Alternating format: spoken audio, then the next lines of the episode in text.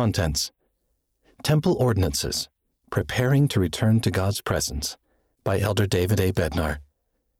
Seeing the long awaited blessings of the temple. Making temple ordinances more available. New Hope for Deeper Healing from Depression and Anxiety by Jacob Hess. For Parents Coming Closer to Jesus Christ. The Church is Here, Nuku'alofa Tonga. Gospel Basics, Scriptures, the Word of God. Portraits of Faith, Shyam Kumar Lohat, New Delhi, India. Latter day Saint Voices. Aging Faithfully, Room to Grow by Deborah L. Dougal. Ministering Principles Have the Courage to Reach Out. Come Follow Me section, An Instrument in the Hands of the Lord by Elder Cyril Schmiel. First Kings to Esther. Young Adults, Service Missionaries, Building the Kingdom Through Service and Love by Caitlin Jenks.